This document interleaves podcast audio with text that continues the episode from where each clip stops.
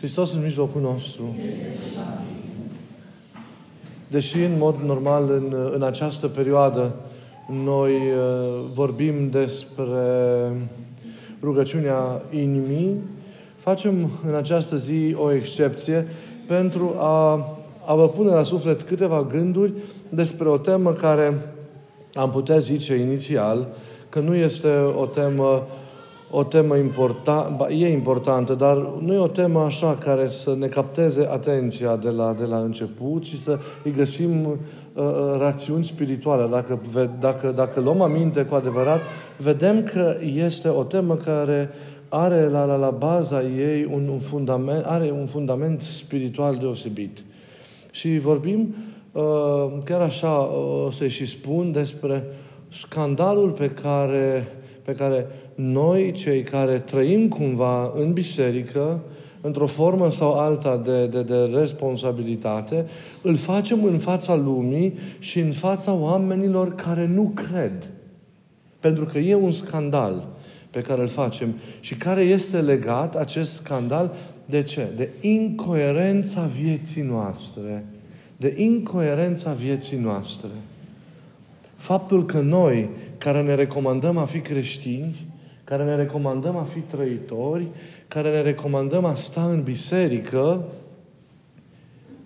și ne arătăm al cunoaște pe Isus, al înțelege pe Isus, a înțelege Evanghelia sa, ne comportăm ca unii care nu suntem creștini, ca unii care de fapt n-am înțeles și n-am știut nimic. Și nu știm nimic. Este o incoerență între ceea ce înțelegem sau învățăm și între ceea ce noi trăim sau manifestăm în practica, practica vieții noastre, în trăirea vieții noastre de zi cu zi, în relația cu oamenii, în familiile noastre, la locul unde muncim, în lume, acolo unde, acolo unde noi trăim. Și normal că cel care nu crede, normal că cel care Uh, care e încă cumva, nu că nu crede, dar e încă în afara, în afara evenimentului credinței, dar e tentat de, de, de, de să pătrundă în interior, când vede cum sunt, cei care sunt în interior, se îndepărtează și pleacă. Dumnezeu lucrează prin oameni.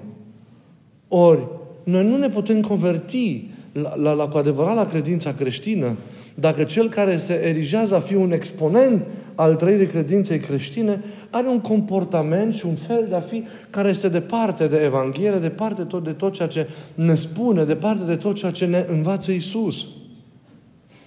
E un mare păcat și este un mare scandal acest lucru. Și știu de câte ori aud din, din la, de la mărturisiri, de la discuțiile particulare pe care le avem, de, de, de câte suferințe sunt în familii, de câte comportamente neadecvate au cei care vin în biserică, în familiile lor și atitudini față de membrii familiilor lor, așa, care, care nu sunt în Duhul lui Isus. Știu cum se comportă unii la locul de muncă, știu cum se comportă în afară, știu că nu suntem în, în afară așa cum suntem în biserică sau așa cum am vrea să sau cum ne vedem, când ne vedem, cum suntem când ne vedem. Ei, această diferență între ceea ce suntem aici între cum vrem să părem când suntem aici și cum ne împortăm acasă, cu nevasta, cu soțul, cu copiii, cu vecinii, cu colegii de muncă, e o diferență imensă. Ca și când n-am fi auzit de mesajul creștin. Ca și când n-am fi auzit de Evanghelie. Așa ne purtăm în afară. Așa fapte facem, așa lucrări avem. Iar acest lucru, lucru este nefiresc. Iertați-mă, eu însumi, unul, nu mă refer acum la nimeni, dar eu, eu însumi, dacă aș fi în afară, aș ezita să mă convertesc. Pentru că nu, nu, nu recunosc în comportamentul celor care cred Duhul lui Isus, cuvântul lui Isus, purtarea lui Isus, felul de a fi al lui Isus, atitudinea lui Isus față de mine am și înțelegerea aceasta rațională că omul, oricât ar încerca el, nu ajunge dintr-o dată pe Domnul. A te asemăna cu El înseamnă experiența unei vieți întregi din punct de vedere spiritual. Dar totuși, vreau să văd pe cel care este exponentul învățăturii lui Isus, mergând pe acest drum al asemănării cu Isus, altfel este o zminteală. Altfel, altfel este un scandal.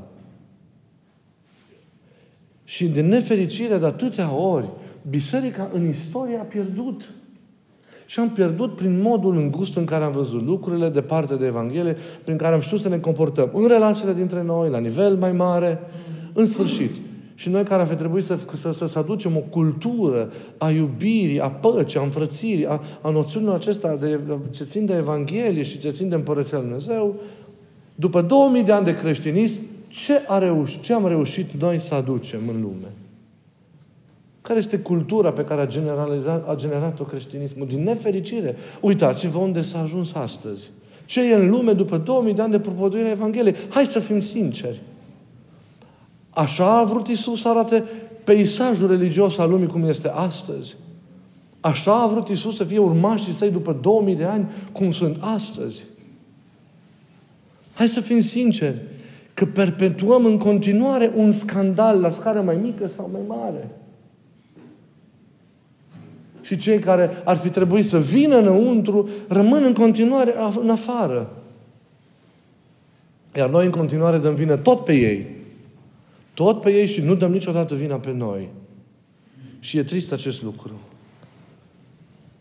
Deci una este să auzi cuvântul, să-l înțelegi și alta să-l aplici și alta să-l trăiești. Între aceste două noțiuni, între aceste două realități, este o opoziție. Este o prăpastie, să zicem așa, așa adâncă. Și dacă ne, ne, ne gândim la, la, la textele din Vechiul Testament, când Dumnezeu, prin Avram, prin Isaac, prin Iacob, vorbește omului, îi spune mereu să pună în practică poruncile ca să trăiască. Adică Dumnezeu dă poruncile, dar în același timp face apel ca ele să fie puse în practică, nu doar auzite și înțelese. Nu-i destul să auzi și să înțelegi ca să fii creștin. Trebuie să le trăiești, trebuie să le cobori, să faci din ele experiență vie. Dacă ceea ce Dumnezeu îți spune, tu nu transformi, nu faci în experiență vie, nu e bine. Ce se zice, uitați în Deuteronom, pune în practică aceste comandamente ale mele eu, cel veșnic, îți poruncesc asta. A pune, deci, în practică. Ei, dacă binele ține de, de, de, de vedeți, în Vechiul Testament, de, de, de, de, de această punere în practică a cuvântului lui Dumnezeu, pentru ca omul nu să fie viu și așa mai departe, reciproc și răul și moartea sunt legate de nepunerea în practică a poruncilor, de practicarea, știți, în Vechiul Testament, a obiceiurilor altor popoare, adesea abominabile. Iar din nefericire și atunci, ca și în timpul Mântuitorului, și constatăm și astăzi că acest scandal continuă, ascultarea cumva și practica sunt puse într-o opoziție, opoziție radicală. Poporul ascultă, dar nu împlinește. Ascultă, dar nu împlinește. Și această importanță hotărătoare a practicii este reluată, cum știți și voi foarte bine, în textele Evangheliei de Isus, Uh, în, în, aceeași, în aceeași termeni. Credincioșii trebuie să fie aceia care ascultă și practică. Și gândiți-vă bună oară la, la parabola pe aceea pe care Iisus a rostit-o și pe care o găsim în Matei, capitolul 7, versetul 24 și care urmează, și care este legată de casa zidită pe stâncă, și care se referă la casa zidită pe stâncă și casa care este zidită, zidită pe Iisus zice Isus. Și să fim un pic atenți la, la, la, la un mic accent de interpretare. Uh, știți, prima este solidă și rezistă, iar a doua se prăbușește în furtună. În general, noi când interpretăm, deși e un mare adevăr acesta, dar până să ajungem la înălțimea lui, se, ne, mi se pare că ratăm un sens esențial legat de înțelegerea acestui text. În general, spunem în cele din urmă că stânca este Isus însuși pe care noi clădim în adevăr. Dar până să ajungi să treci această realitate, trebuie să cobori un pic. Și să vezi că, de fapt, sensul inițial, primar al acestei parabole este, nu este diferit, dar este un puțin altul. Iisus, pentru că Iisus însuși spune, cine auziți, cine ascultă aceste cuvinte, când introduce pilda. Cine ascultă aceste cuvinte și le împune în practică este asemenea omului care zidește pe stâncă. Și pilda se continuă. Așa o introduce Isus. Cine aud aceste cuvinte, pe care cuvinte? Cuvintele pe care eu vi le spun, pe care eu vi le zic acum și le împlinește, e asemenea celui care zidește pe stâncă. Deci nu doar cel care ascultă, ci cel care ascultă și împlinește. Deci, vedeți, stânca ce înseamnă? Ascultarea sau înțelegerea și practica. Împlinirea cuvântului pe care tu l-ai primit. Împreună formează stânca. Dacă tu nu mai asculți, deci dacă tu doar asculți și înțelegi rațional cum poți, pentru că Dumnezeu ne-a dat această minte, dar nu pui în practică, casa ta e zidită pe nisip. Deci până să vorbim de stânga care Iisus însuși, să nu ratăm sensul acesta primar al acestei, al acestei parabole. Stânca este reprezentată de ascultarea și punerea în practică. Cel care ascultă și pune în practică este acela care zidește pe, pe stâncă. Nu doar cel care, doar cel care ascultă. Vedeți ce înseamnă acest lucru? Că practica reprezintă criteriul decisiv al vieții și al adevărului. Practica și nimic altceva. La un moment dat, când Isus zice o altă pildă și când le spune ce înseamnă să slujești celorlalți, el le reamintește ucenicilor săi. Când știți aceștia, fericiți sunteți dacă le veți și face. Vedeți? Alte cuvinte care arată sau demonstrează același lucru, că practica este piatra de încercare și a mântuirii, și a iubirii, și a credinței, și a vieții care este, care este adevărată.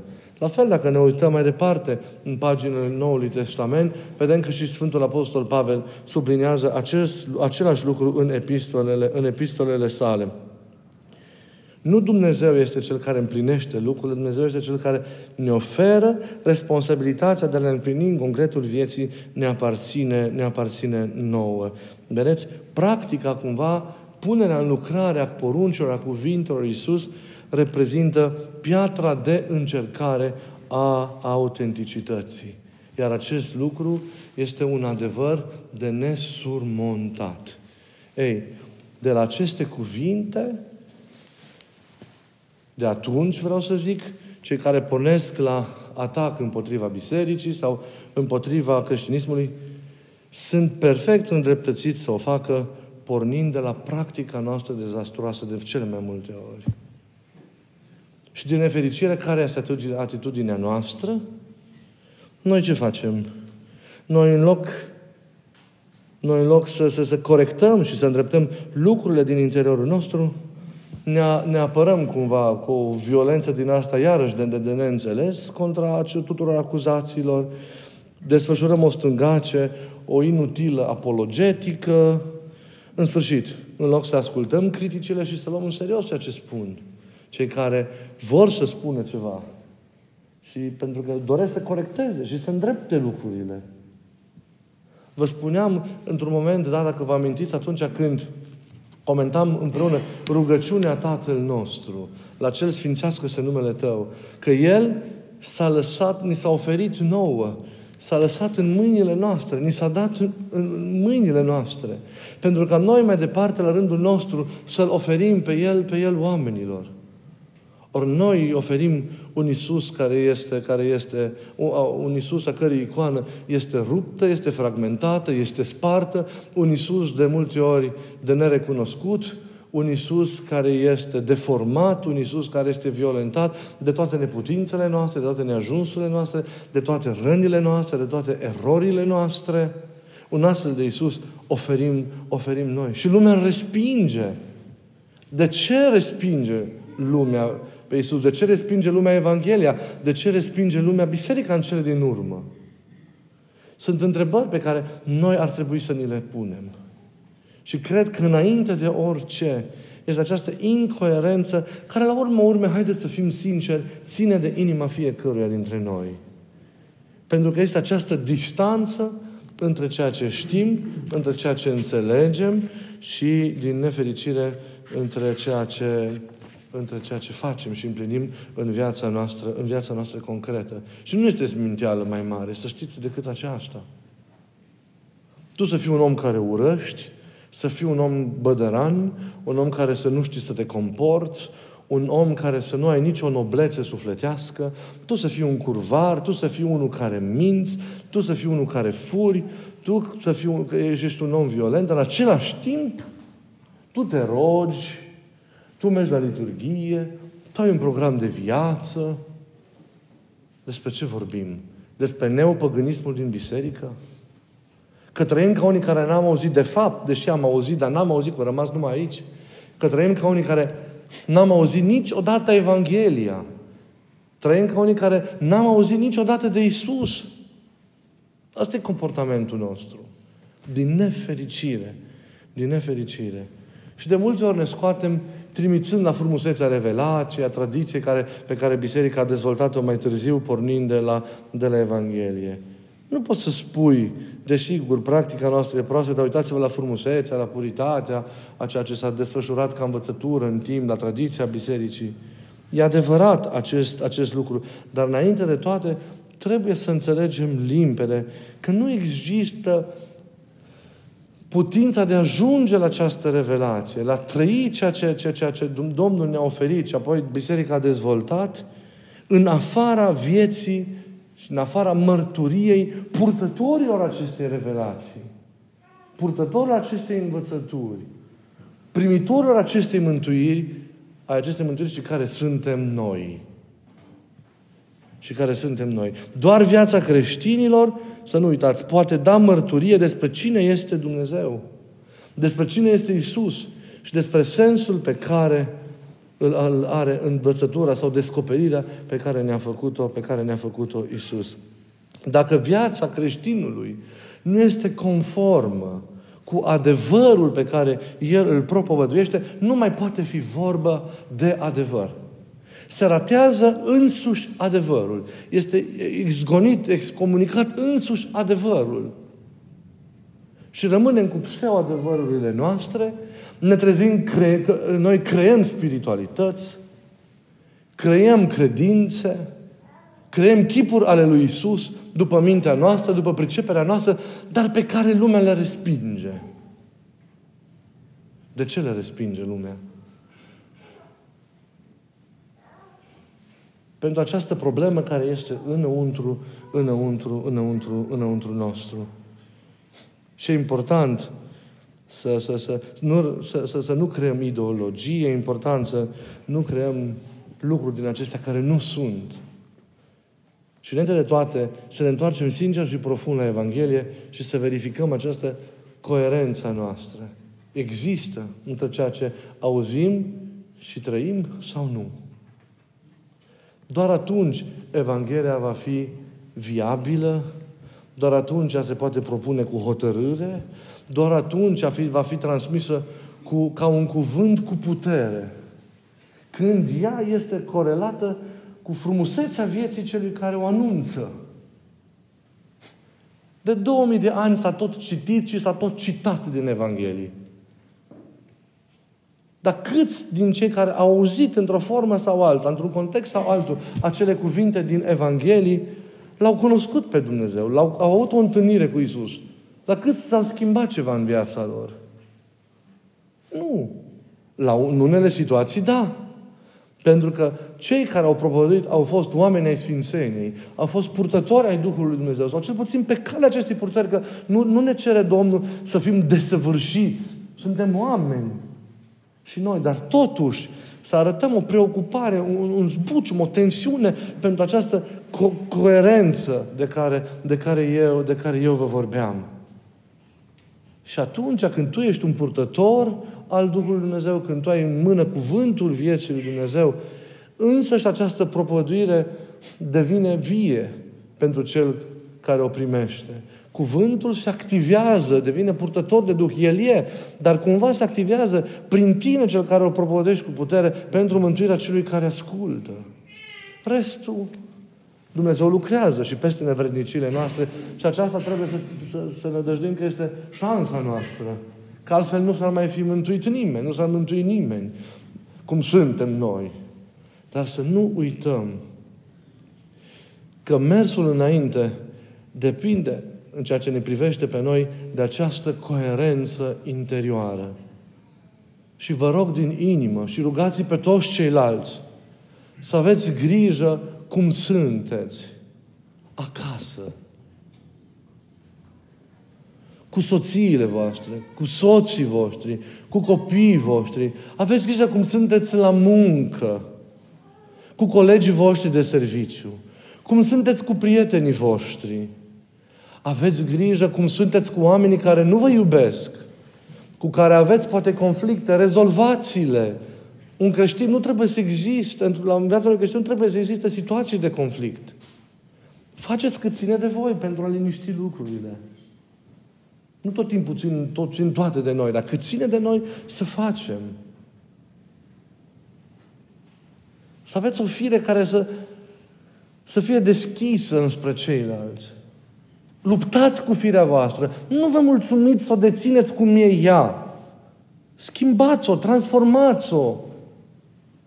Se poate, luptați pentru mai mult. Nu ziceți, nu pot și gata. Nu pricep și gata. Și dai în retragere. Nu asta e soluția. Soluția este să te înfrunți pe tine. Să ai acest curaj de a te înfrunta pe tine. Să nu fii mulțumit niciodată de tine. Să fii într-o lucrare cu tine neîntreruptă, necontenită, spre a te curăța, spre a te îndrepta, spre a fi așa cum vrea El ca să fii. Și deschis înspre oameni. Ajută-i pe ceilalți ca să te iubească. Nu aștepta să fii iubit. Ajută-i tu pe alții să te iubească. Fii tu bun, iubitor, fii tu atractiv. Poate ceilalți fac un efort, dar să izbezi de tine, de firea ta. Foloseam un cuvânt în mai de mult când ziceam, fiți iubibili. Adică, băi, vreau să te iubesc, dar ajută-mă și tu un pic, nu mai sta cu fața aia, nu mai fi așa, fă ceva și pentru mine, că eu mă chinui, dar vină un pic în întâmpinarea ta, nu aștepta numai de la mine, ajută-mă, că și eu sunt slab. Nu pot singur. Vină și tu un pic, ajută-mă, dacă stai așa încremenit cum ești, nu o să fac nimic niciodată. Nu sunt tare ca o piatră, sunt și eu om. Și haideți în forma asta să ne venim în întâmpinare unul altuia. Nu vă mulțumiți și haideți să nu ne mulțumim cu ceea ce suntem. Clar, mersul înainte al bisericii depinde doar de lucrarea al Harului Dumnezeu, de Isus, să nu ne arogăm nouă prea multe merite și, și roluri. Biserica mea zice, nu-și porți nu vor birui. Dar eu zic, una e să meargă târât și alta e să meargă cu demnitate prin istorie. A mers de atâtea ori târât și merge în atâtea locuri târât. Mireasa, în atâtea comunități, în atâtea familii, acolo unde trăiesc creștinii care se poartă ca unii care nici n-au auzit, cum ziceam, vreodată poate de Evanghelie. Să evităm acest scandal. Ca să putem să atragem lumea, nu impunându-ne acest lucru de a atrage, a vei atrage oricum. Cineva spunea, creștinismul nu crește prin forță, crește prin atracție. Și acesta este secretul creștinului. Că atrage. Când vei fi ca Isus, atragi. Cuvântul tău va fi viu, faptele tale vor fi vii. Altfel, ne distrugem pe noi înșine. Și nu va avea biserica în istorie viitorul pe care l-a gândit Dumnezeu pentru ea. Când a rânduit-o ca antecamera împărăției, când a rânduit-o să fie în această, în această lume. Nu va avea acest viitor pentru că noi nu lăsăm ca visul lui Dumnezeu să devină o realitate. Și ca împărăția lui Dumnezeu să se întindă în toți. Lărgiți și voi, zice Pavel undeva, inimile voastre, ca să pătrundă lumina Evangheliei lui Iisus peste tot. Asta trebuie să facem. Altfel vom pierde în continuare. Și vom fi o minoritate între atâtea alte majorități și așa mai departe. Și nu asta a fost destinul bisericii în istorie. Și ține de noi. Nu mai căutăm să dăm vina pe trecut, pe atâtea episoade triste. Pentru că ne uităm ce în concretul nostru, în curțile noastre mai mici. Păi dacă noi așa ne comportăm în micile noastre comunități și așa trăim și așa suntem, ce așteptări să mai avem la manifestarea în mare a bisericii. Dar ne punem înainte de eforturile noastre, însă, nădejdea în lucrarea Harului Dumnezeu. Dar noi, mișcați de iubirea Lui față de noi, de răbdarea Lui cu noi, suntem chemați totuși să punem început bun schimbării noastre ca să putem schimba ceva în lume. Altfel, ne mințim. Ne mințim. Nu vrea El de la noi să stăm în cap. Nu vrea de la El de la noi să facem nu știu ce mare eforturi și, și, și flic-flacuri de-astea spirituale. Vrea să avem o inimă bună. Dacă toată osteneala mea nu mă conduce la cea inimă bună, e zadarnică. Da? Dacă toată rugăciunea mea nu mă ajută să-L iubesc pe cel de lângă mine și să-mi schimb viața, nu zic să oprești, dar nu e o regulă. E bolnavă rugăciunea ta. Toată osteneala trebuie să ducă în direcția aceasta a propriei schimbări. Altfel, scandalul acesta al zmintelii se perpetuează mai departe în biserică. Și cineva mizează pe, această, pe acest scandal. Și pune în continuare pariu pe capetele creștinilor. Dorind să-l discrediteze pe cel care îl caută dintotdeauna. Pe el. Știți cine? Să nu lăsăm. Pentru că și astăzi sunt oameni care au nevoie de Evanghelie. Poate că ăia, în direcția care arătăm cu degetul cel mai des, pe care își decăm cel mai des, ăia ce din tâi au nevoie de Evanghelie. Creștinii includ, nu exclud. Creștinii primesc, nu judecă. Creștinii iartă și iubesc, nu urăsc. Creștinii sunt deschiși mereu înspre oameni, coboară în iadul oamenilor, fără ca să se amestece cu păcatul, dar merg și îl caută pe aproapele lor pierdut. Să fim ca El, ca Evanghelia să cunoască strălucire în lume.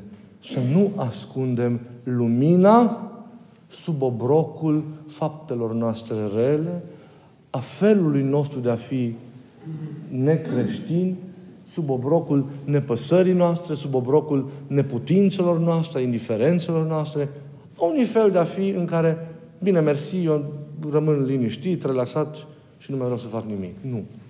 Schimbați. Hai să ne schimbăm. Să continuăm. Nu, nu avem voie să stăm. Nu e timp.